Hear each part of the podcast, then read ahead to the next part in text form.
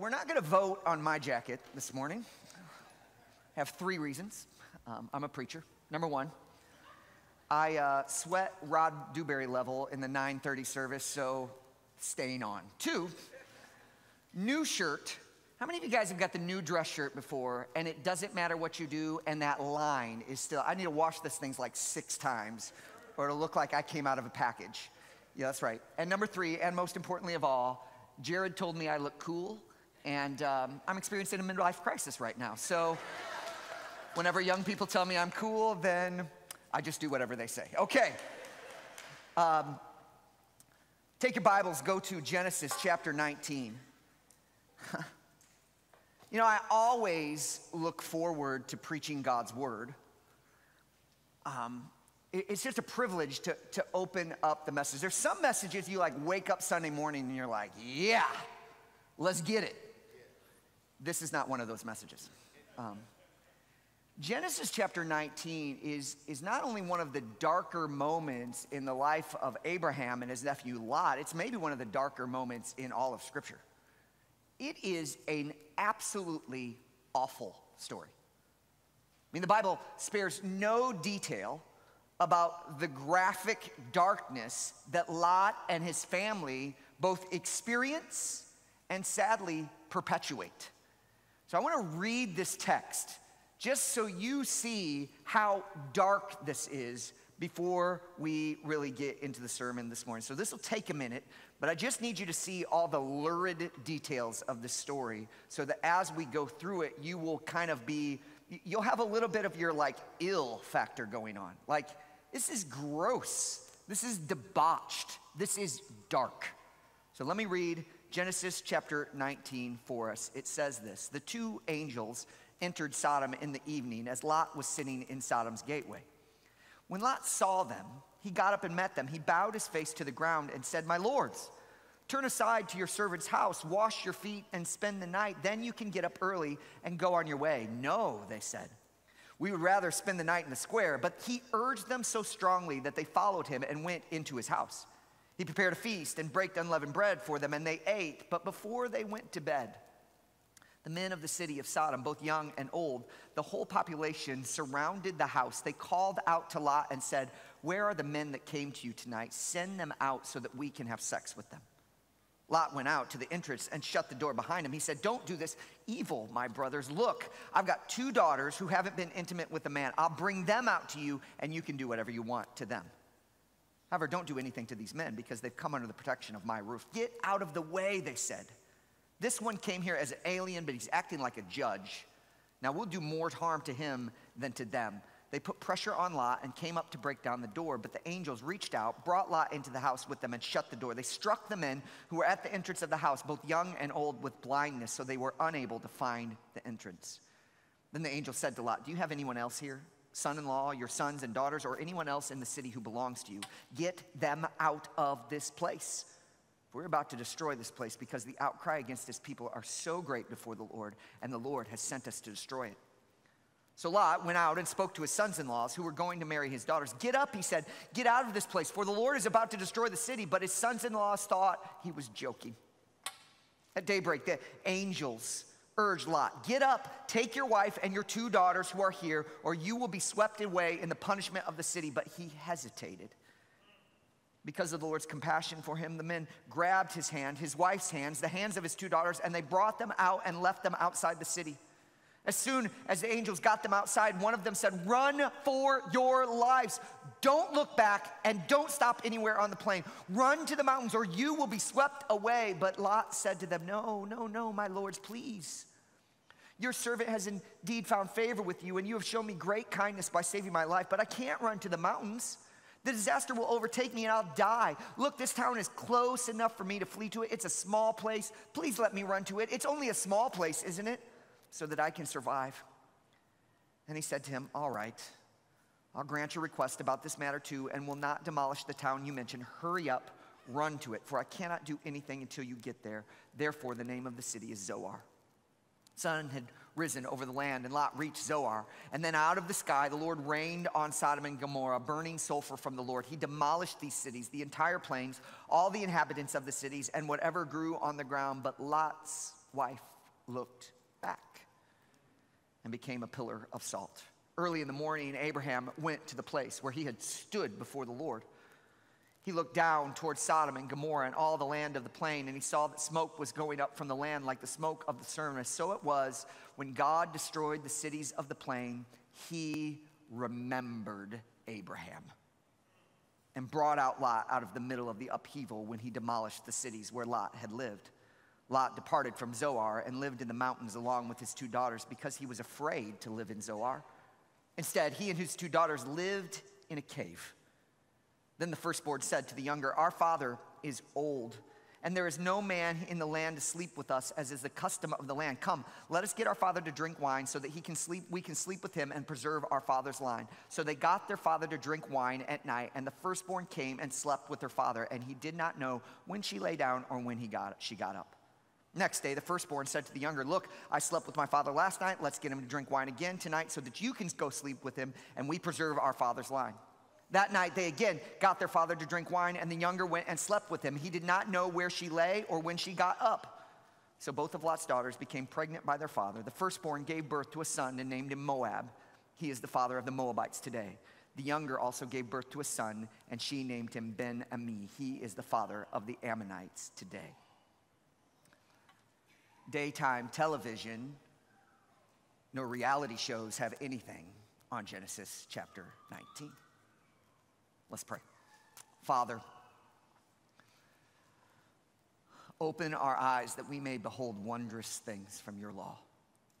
Lord, help us as we look at this sobering word, this dark moment in the history of the redemption of your people, to still see the grace of Jesus in the midst of it.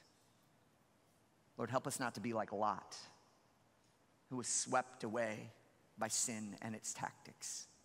In the precious name of Jesus, I pray. Amen. If you're taking notes today, the title of the sermon is simply this: vexed. Now, vexed is not a word that we use often in the English language today, but I'm lobbying for it to come back into fashion. The word vexed is simply defined as this: it is to bring trouble, distress, or agitation, as in the restaurant was vexed by slow service. You ever been there before? Or a headache vexed him all day long. I think the word vexed is useful because there are certain things in life that we all find rather vexing. Anybody ever been vexed in here? Troubled, distressed. Let me share with you one very important thing that I find vexing. And it's a story about the fine purveyor of burritos that we refer to as Chipotle. Yes, yes, Lord, that's right. You can, amen to that, yeah. Now, I love Chipotle. It's delicious in many ways, shape, or form, but there is one particular phenomenon that when I go to Chipotle, I find particularly vexing. You get in the line and you order one of the dozens of delicious combinations of meat and vegetables. You really cannot go wrong, folks. I mean, it is all good, it is all delicious. And somebody gets their meat, they get their veggies, they get their cheeses, they get down to the end of the line with this pocket of deliciousness, and then have the audacity to take a dollop of pure evil. Some of you call it sour cream. I call it what it is, evil. And plop it on that burrito and utterly destroy the thing. And so you might as well take it, like, add sour cream and throw it in the trash. I mean, that's my opinion. This is just awful. Why would people do that? I hate sour cream with a holy passion, as does the Lord, by the way. He does. And in fact, Alejandro, could you come to the keyboard right now? If there's anybody in here that needs to repent of their sin of liking sour cream, the altar is open. Pastor Rod will counsel. I think I need to counsel Pastor Rod. Yeah, that's wrong. That's wrong, brother. Yeah. Obviously, this is silly. I hate sour cream so much, but I literally like, it's like repulsive to me when I find sour cream in food. I am vexed by it. Now that's silly, but we know that sensation, don't we? We look out at the brokenness in our world, broken homes and broken families and broken sexuality and broken systems. And there's a sense in our heart where we're perplexed, we're vexed by that situation. And then you can flip it around and you start looking in here. And you realize, man, I'm not just vexed about the evil out there. I'm actually vexed by the evil in here. We need to recognize that sometimes the evil within can be more troubling than the evil without. You ever been there? You look at our society, you say, yeah, that's a mess, but frankly, I'm not a lot better. I look at my heart, and it's a mess too. And in our story today, I bring up this word vex because in the old King James Version, anybody that got pinched in church probably read this Bible when they were growing up. It uses the word vexed to describe Lot and this situation in which he finds himself, not once, but twice. 2 Peter chapter 2, verse number 7 and 8 in the good old KJV. And God delivered just Lot vexed with the filthy conversation of the wicked, for the righteous man dwelling among them in seeing and hearing vexed his righteous soul from that day to day with their unlawful deeds. Now, if you remember Lot was Abraham's nephew. And when Abraham left Ur, Lot went with him. And at first, things were going awesome. I mean, God was blessing Abraham, and by extension, God was blessing Lot. I mean, so much so that they were both so prosperous that the land in which they were living, the promised land, wasn't able to sustain them. Here's what it says in Genesis chapter 13, verse number 6. The land was unable to support them as long as they stayed together, for they had so many possessions that they could not stay together. I mean, Lot was balling. Things were going great for him. So they part company. Lot goes one way, Abraham goes the other, and then 6 chapters later, we get to the end of chapter 19, and we are reintroduced to Lot, and he is no longer the same man. Genesis 19, verse number 30. Lot departed from Zoar and lived in the mountains along with his 2 daughters because he was afraid to live in Zoar. Listen, instead, he and his 2 daughters lived in a cave. Quite a change. It's going from prospering in the Lord's favor and the Lord's presence to losing virtually everything in his life and living in a cave. What happened? I think the simple answer to the question is this. Listen very carefully. The reason Lot went from prosperous to vexed is because Lot severely underestimated the power of sin. Lot severely underestimated the power of sin. And this is a sobering word for all of us this morning. We can't be like Lot. We cannot be like Lot and underestimate the power of sin. That's my simple point this morning. It's this. We must not underestimate the power of sin. So you say, okay, Ryan, what does that mean then? Like, if I'm not to underestimate sin's power, what is the power that sin has? So glad you asked. I've got 3 points to tell you the vexing power of sin that you must not underestimate. The first thing is this. Sin's vexing power is this. Sin is deceptive. It's deceptive. As you read through this story, you cannot help but recognize that Lot, over and over again, becomes a victim of sin's deceit. Now, I don't think Lot parted company with Abraham and being like, you know what I'm gonna do? I'm gonna throw my life away. Here's what I'm gonna do. Abraham, you go this way. You have experienced the Lord's favor and blessing and prosperity, and I'll go this way and just throw my life in the dumpster. Great, Abraham? Uncle Abe, that sound like a good deal to you? No, that's not what Lot was thinking. Lot was not thinking that in the slightest degree. What happened? Lot got fooled. He got tricked. He got duped. No doubt Lot thought something like this. I'll be fine. Yeah, I know Sodom. I know what they say about Sodom. I know it's a little bit of a dangerous spiritual place. I know that, but I'm Lot. I mean, Abraham. I mean, this guy has heard from the Lord. I mean, I got good lineage. I'm gonna be fine. And it's not like that place is really gonna influence me at all. I'm just trying to pick out the best piece of land for me. You know, I'm just trying to continue the blessing that God has given me. I will be fine. But a big problem happened, right?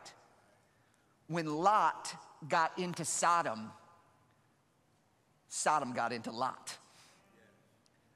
Sodom, or Lot thought he was going to maybe be an influence or a positive impact in Sodom, but the reverse happened. Lot thought he was strong enough to influence the culture, perhaps, when reality is what happened. The culture got into his heart and began to lead Lot away from the Lord. And in this way, Lot fell hook, line, and sinker for sin's deceptive tactics. You know, when the Bible describes sin, it uses this analogy of fishing. Any fishermen here? Okay. All right, you're like ashamed of it. You're like, no, I'm not very good, you know. You know what fishing is? If you're a fisherman, Anita, you're a fisher? Liar, yeah. Fishing is just a giant game of deceit. It really is. Because what are you doing? You're casting bait in and you're saying, oh, look, fishy. This is good. You want the bait. It'll make you happy. It'll make you satisfied. It'll make you fulfilled. It'll fill your belly. It'll meet your needs. And then they take the bait, and what happens? They got the hook. Yeah, the bait tasted good for a second, but in the end, it delivered death. That's the way sin works. It says in the book of James, it uses a fishing analogy. It says each man is tempted when? When he's drawn away. Drawn away by his own desires. Ooh, that bait looks good. And enticed. And what happens? And sin, when it's finished, it delivers death. And that's what happened to Lot. He just believed lie after lie. I'm strong enough. I'll be fine. Sin's not that big a deal. A compromise here, a compromise there, not a big deal. And Lot got duped. You know, sin masters in the art of the bait and switch. Let me give you an illustration here. Pastor Rod, can you help me, my friend? Welcome Vanna to the stage. Here he is, right? Okay. Oh, you're the big ball this time. So Rod can be tempted. Here, let's do Carrie. Ooh, yeah. So here's what sin does. Sin holds out temptation and says, ooh, look at what, Carrie, just wait a minute. I mean, you're a little too tempted. I mean, he's a handsome man, but I mean, come on. Sin holds out this temptation and says, look how good it is. Look at all the blessings it will bring you. Won't it feel good? Won't it make you happy? Won't it make you satisfied? Look at how big the benefits are. And here's the consequences. They're over here. They're just a little teeny tiny. Ain't gonna hurt you none. You'll be fine. And then the moment Carrie reaches out to take the bait, what does sin do? Turns. Oh. We didn't rehearse. And says, oh. You're not a very good sinner, Carrie, yeah. And it says, oh, look, you thought this was the blessing. This is actually the consequence. And the blessing is itty bitty. Have you all found yourself there? Well, it'd be fine if I just let it all out this one time. It's not gonna be any consequences. And then a day later, you're like, what on earth have I done, when the consequences come home to roost? Well, it's fine if I just tell them how I really feel right now. I don't need to control myself. I just need to vent. How's that working for you? The idea is that sin loves to do the art of the bait and switch. The blessing is huge. The consequences are small. When in reality, when you take the bait, the blessings are tiny and the consequences are humongous. That is what happened to Lot. He thought everything was gonna be fine. It's all gonna work out for the best, but the consequences were devastating. Any of that sound familiar? It's just this one time. It's not a habit.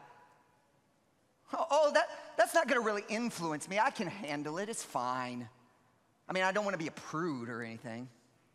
Oh, if I'm gonna be a witness, I mean, people have to accept me. Like, so a little compromise here, a little compromise there. It's no big deal. I mean, it's fine. It's not like my character is changing at all, but friends, here's the reality. Listen very carefully to this statement. Those who are docile towards sin end up duped by sin. If you are passive, in your fight against sin, you will, like Lot, end up duped. That's why the Bible says things like, guard your heart above all else. Be vigilant, be careful, be on the lookout, be a little bit skeptical even. We have to guard our hearts against sin. Or 2 Timothy 2, verse 22, flee from youthful passions and pursue righteousness. In other words, run away. In fact, run the opposite way. Go after godliness, peace, and faith, and righteousness. And the Bible even warns us. This is so, so powerful. The Bible says, and by the way, you need help doing this. We are so prone to sin's deceits that it's actually our job to help one another avoid sin's deceit. Hebrews chapter 3 says it this way, encourage one another daily while it is still called today. Everybody look at the screen, so that none of you may be hardened by sin's what? Sin's a liar. And we need one another to say, hey, brother Jared, watch out, man. Watch out, man. I think you're, bro, I think, man, I don't want to be judgmental or anything, but bro, you're on a dangerous path right now. Jamie, careful sister. I know this is not gonna be like popular for me to say, but I love you.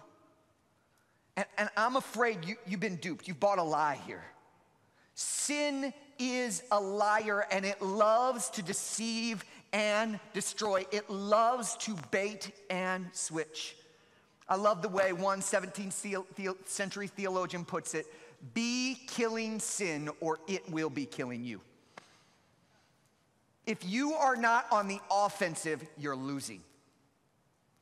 Be killing sin or it will be killing you. We are in spiritual danger when we underestimate sin's power and overestimate our own.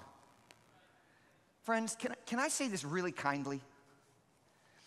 I know the church, and I'm talking about like the body of Christ, particularly in the United States, has sometimes like towed the line on the wrong issues, right? And so we've developed a bad reputation in the world sometimes for the wrong reasons. But I also wanna say, look, let's not be naive enough to think that the world, and I don't mean individual people, but I mean the world system created by the devil is your friend. It's not your friend. It's created by Satan, and you know what he wants to do? Kill you. And so sometimes I think we in the church that want to be a little more gracious, a little more kind, a little more accepting, and those are right things. Like, I think we need to be balanced in that way. We need to be careful not to let the pendulum swing so far the other way that sin isn't a big deal to us anymore. That's naivete, and you're toast if that's the attitude you take. Because the devil doesn't have any qualms about lying to you. He's just fine. He doesn't care about integrity or how he looks. He doesn't care about his press release. He just wants you to go to hell.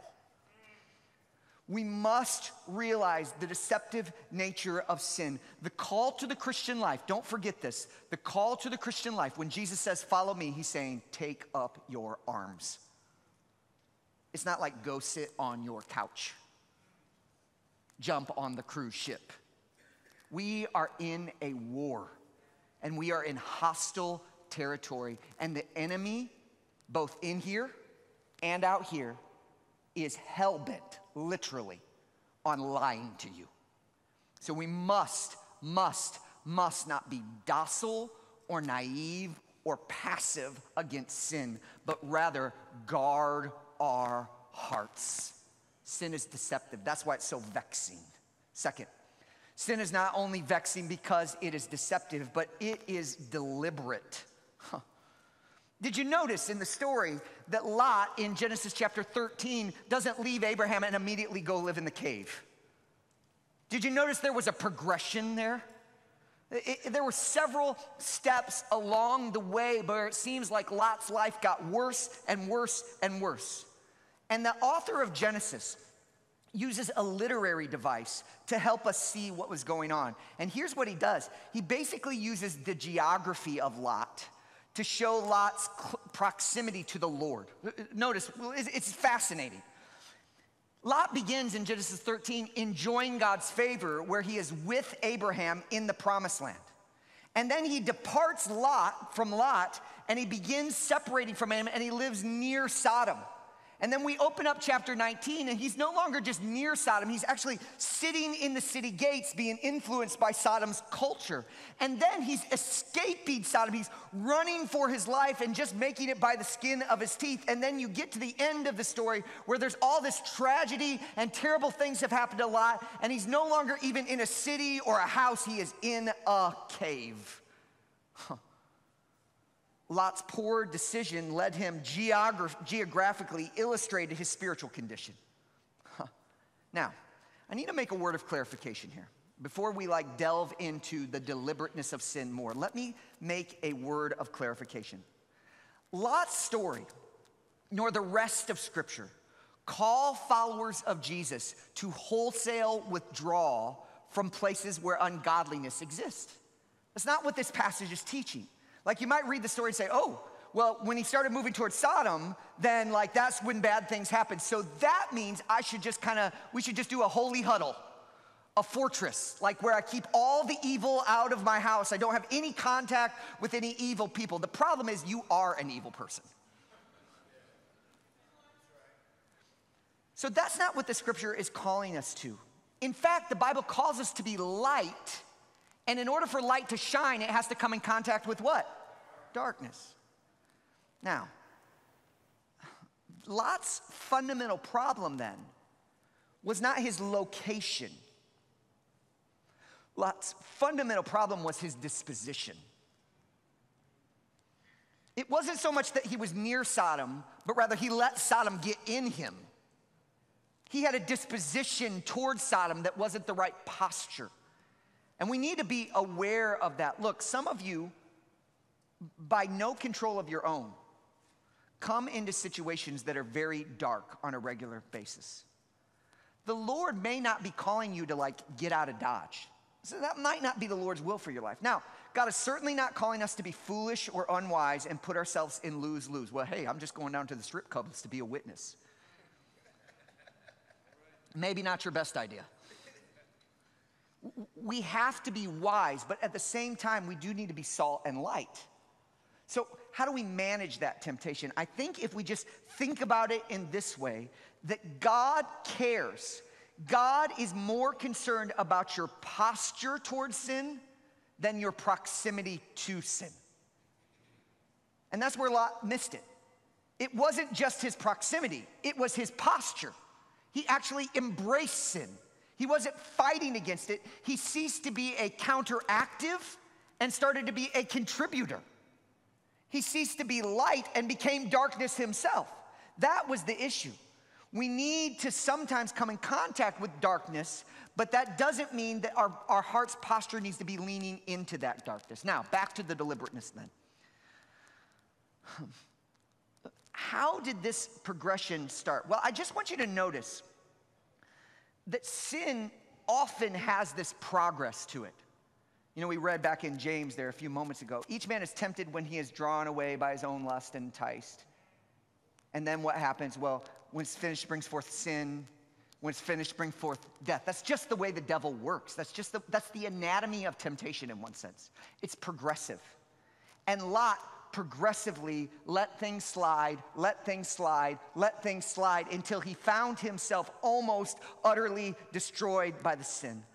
No one sets out to commit adultery the very first time they click on that questionable image on their browser or on their phone. That's not how you get there, but you do start there. No one intends to become abusive when they first let their temper fly off the handle. Well, I'm just letting off steam. No one plans to walk away from the Lord when they stop having a quiet time. You know, just a few days. Or I don't really, you know, it's not really that important to go to church. No, nobody intends to just wind up in the cave on their very first thing. But here's what happens. Sin progressively, deliberately leads us to take one step after another, one step after another, one step after another. And then you wake up one day and you're like, how did I get here? It wasn't one choice. Wasn't one big choice. It was 10,000 little choices that got you to where you were. You ever heard the, I don't know if it's a true story or not, but the frog in the kettle, you ever heard that before? You know, the idea is if you have like hot water on a stove, and just a very little bit of it, and you put a frog in there and the water's really hot, the frog will hit the water and they'll jump right away because they're like, ooh, that's hot, I don't wanna get in there. But on the other hand, if you put the water on and the frog in, even if it has the ability to jump out, and just slowly but surely turn the heat up because the frog is cold-blooded and adjust its body to the temperature around them, what suddenly happens? They boil themselves to death, even though they have the ability to escape. Is that happening in your life?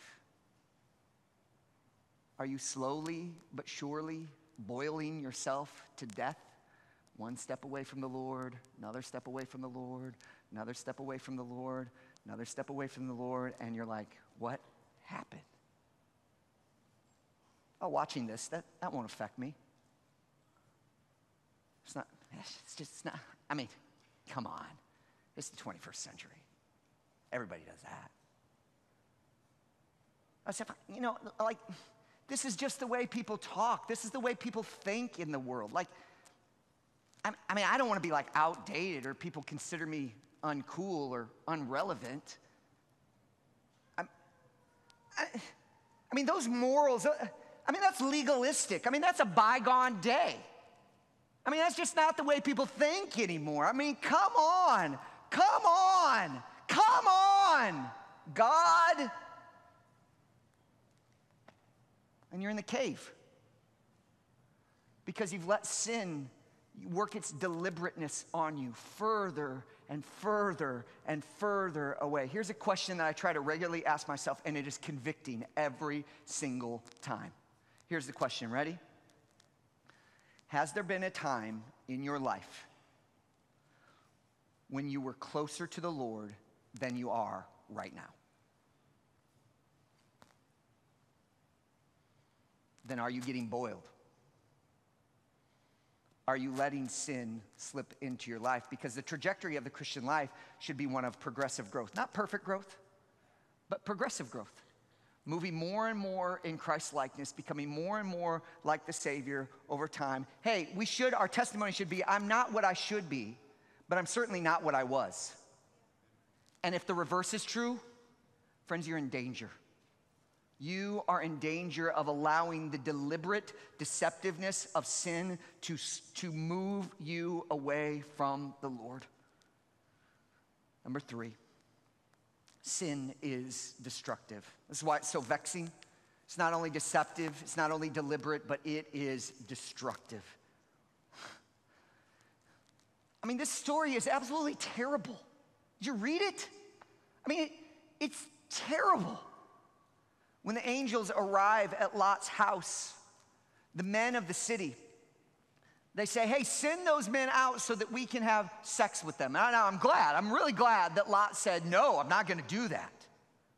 But he offered an absolutely debauched suggestion.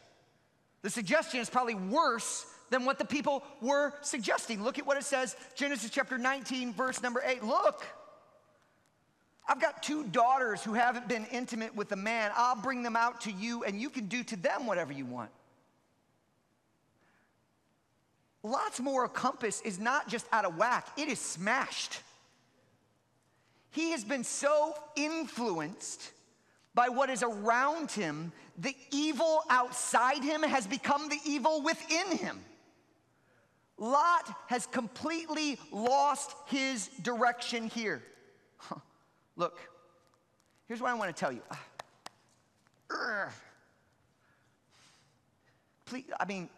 Please listen to this statement. Your sin, when you engage in sin, when you sear your conscience, when you resist the Lord, it doesn't just change your circumstances. It does. It does. Y'all know that, right? Like when you sin, like consequences come home to roost. We all know that to be true, right? But sin doesn't just change your consequences. Guys, it changes you. That's what happened to Lot. Do you see this guy? The change was not just like things are going bad for me. The change was like Lot offered his daughters to just be raped and apparently felt good about it. These men have come under the protection of my house. What is wrong with you? What's wrong with him is he let sin run rampant. He wasn't vigilant. He wasn't on guard. Sin didn't just change Lot's surroundings. Sin changed Lot. We got to beware of that. You know what consequences of sin are the worst? It's not the ones that you see. It's what sin does to your character. It's what sin does to your desires. It's what sin does to your heart. It bends you the wrong way. It makes you love the wrong things and value the wrong things. It messes up your mind. Sin is like poison. And if we let it into our heart, if we make these little compromises after the time, we become poison peddlers ourselves. We must beware against the destructive nature of sin. It is sad to me when people have severe consequences of their sin. That's sad to me. But what is even more sad to me is when they don't see the internal consequences of their sins and they don't even realize it. They've been warped and they have no idea. Lot was utterly warped by sin. And what else happened? Well, he lost all spiritual influence because of that. He goes to his sons-in-laws, right? Hey guys, these angels are here. They're about to destroy the city. Get up, get out of town because the Lord is sending judgment. And what do? They mock him. Why? Because I bet, here's my speculation, because Lot never talked about the Lord. Man, that's some sort of fairy tale. Like, you don't actually believe that, dude. Lot, come on, man. We know you. This is some sort of prank. He didn't just lose influence with his sons-in-laws. He also lost influence with his wife, right? They start leaving the city. And I mean, they got to be jerked out of the city, by the way. I mean, the Bible actually says, like, in his mercy, the angels grabbed Lot by the hand. Grabbed his wife, grabbed his daughters, and said, get out, escape, flee from the wrath of God. So imagine the scene. Out they go of the city. Maybe Lot's wife is up there a little bit in the front, and they're walking along, and she is so tied to Sodom and its way of life and its culture that even though the angel says, if you look back, you will not make it, what does she do? Lot's wife looks back. In that moment, certainly Lot's wife failed, but you know who else failed? Lot. He was supposed to be this godly presence, and he completely failed this woman. He had no influence in his son-in-law's life, no influence in his wife's life. His moral compass was completely shattered, and then the story takes one final grim turn. They get out of the city, and again, Lot's pleading. I mean, he sounds like a giant whiny baby. I'm sorry, Lot. I mean, for real. Don't let me out of there. I'll just go to Zoar. I mean, his heart is like so tied to this culture that he's having trouble just making the clean break. Just repent. Just turn away from that. Huh. And then he does, finally. And his daughters go out there, and they get him drunk, and they commit incest. Not once, but twice. What does that say? Again, it says Lot has not been the paragon of leadership or virtue. I mean, he has allowed not only himself to be victimized by Sodom, but his whole family to be victimized by Sodom. And you know who is clapping all the way? The devil. Look, guys, Satan, let me just be crystal clear. He hates you. He wants you to die and go to hell, or live and go to hell. As long as the hell part's in there, he's happy. And if you have trusted in Jesus, he wants you to be completely ineffective in helping others come to know Jesus. He wants you to live it up. He wants you to have misery or success, whatever course is better, as long as you don't love the Savior with all your heart, soul, mind, and strength. You know why? Because the devil delights in destruction.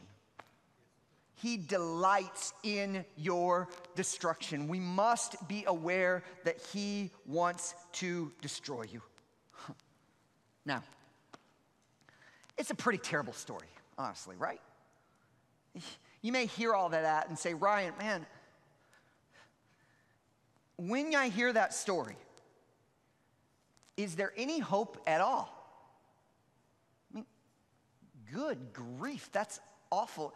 It seems like sin is so powerful that it completely wins the day. Except for it didn't. You say, what do you mean, Ryan? Let's not forget one fundamental reality. Lot escaped. Lot got out. Did he deserve to? Yes or no? Was Lot like living like he should? Absolutely not.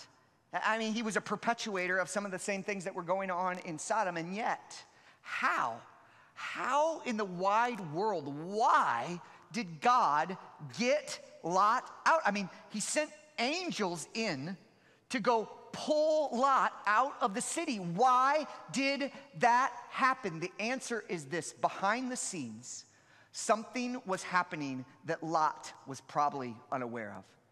It's mentioned in the passage. It says that when God told Abraham that Lot was going to be destroyed, what did Abraham do? He stood and he interceded on behalf of God's people in Sodom. He pled, Lord, please. The text actually says in Genesis chapter 19, this is the one bright stroke in the whole dark story. Look at what it says. When God destroyed the cities of the plain. Okay, I went too fast. Look at the screen. When God destroyed the cities of the plain, he remembered Abraham, and he brought Lot out of the middle of the upheaval when he demolished the cities where Lot had lived. This is where it gets good. The reason that God rescued Lot is because Lot had an advocate. It was not because Lot was deserving. He was utterly undeserving. It was not because Lot was holy. He was utterly unholy. It was not because Lot was good. It was because Lot was bad. It was rather because God was merciful and there was one pleading his case on his behalf. And you know what? That same rescue that was available to Lot is available to you and I, because here's the reality. God saves not because we are good, but because Christ is good. And just as we wander far from God and are deceived by sin, are about to reap the whirlwind, the destructive consequences of our action, there is one who is standing on our behalf, pleading our case. And he says to the Father, Father, do not save them for their works, because they are righteous. Save them because I am. And I lived the life they should have lived, and I died the death they should have died, and I rose victoriously on their behalf, and now I stand at your right hand, pleading their case that they may be saved. Yes, this is a dark and terrible story, and it tells us of the depth and wickedness and heinousness of sin. But we have an advocate who is even greater than Abraham. 2 John chapter 2, verse 1 says it this way. If anyone does sin, that apply to anybody in here? If anyone does sin, we have an advocate with the Father, Jesus Christ, the righteous one. And what did he do? He himself is the atoning sacrifice for our sins, and not for our sins only, but the sins of the whole world. Here's what it means. No matter how far you have fallen, no matter how far you drifted, no matter what cave you find yourself in, the advocacy of Christ is enough. He is pleading your case even now. Look on him. Look on him, the righteous for the unrighteous, and he will rescue you. Listen, we should not overestimate the power, the destructive power of sin. But we cannot. It is impossible to overestimate the power of Christ. We should not overestimate the destructive power of sin, but we cannot overestimate the redeeming power of Christ. Christ came to save lots. And that's all of us. And so I want to invite us this morning to just run to the Lord. Pastor Rod had a fantastic suggestion in the 9:30 service, and I just want us to kind of do that again right now. I'm not asking you to get specific, but I do want to ask you to receive some ministry right now in this moment. Maybe there is some area in your heart where you've been convicted. And there's a little bit of temptation for you to harden your heart against the Lord. You're drifting. You're drifting just a little bit. And you want to say right now, Lord, I want to turn from that right now. I don't want to drift anymore. I need to run to Jesus right now. I need to repent and not let sin get a hold of my heart right now. Here's what I want to invite us to do, and then Pastor Rod's going to come and pray for us in just a moment. I want to invite you right now to maybe with some folks, if you feel comfortable, with some folks around you, to just share just a small detail. If you don't want to share a detail, that's fine, but just say, would you pray for me that I would be sensitive to the Holy Spirit in this area in my life? Would you pray for me? If you don't want to share a detail and you just want to say, would you pray that I would be sensitive to the Holy Spirit? That's fine. But if you want to share and have folks pray for you, I just want to take a minute. If you want to pray on your own, that's fine. But I do want us to interact with the Lord right now. I don't want us to walk out of here and be like, well, funny story with the ball. That was funny with Rod and Carrie. Awesome. See you next week. But if the Lord's challenging you about some area in your life, let's talk to the advocate right now. So I want to invite you to pray right in this moment. If you want to grab somebody around you, you may. If you want to pray by yourself, you may. And then Pastor Rod is going to come and pray over us and give us any further direction. So people of God, let's do business with the Lord right now. Talk to the Lord right now.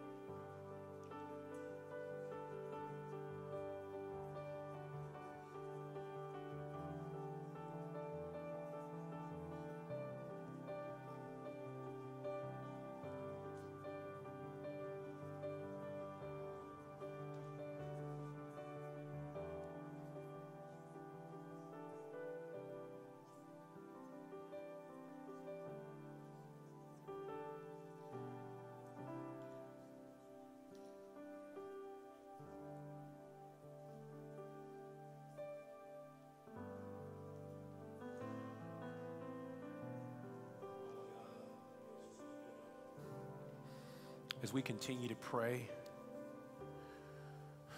you know every one of our hearts and the areas where we are most susceptible to incremental drift, baby steps of compromise, little decisions that seem so innocent in the moment, but over a week, over a month, over a year, move us from your presence in a place of promise to a place of total compromise and living in a cave where we don't even recognize ourselves.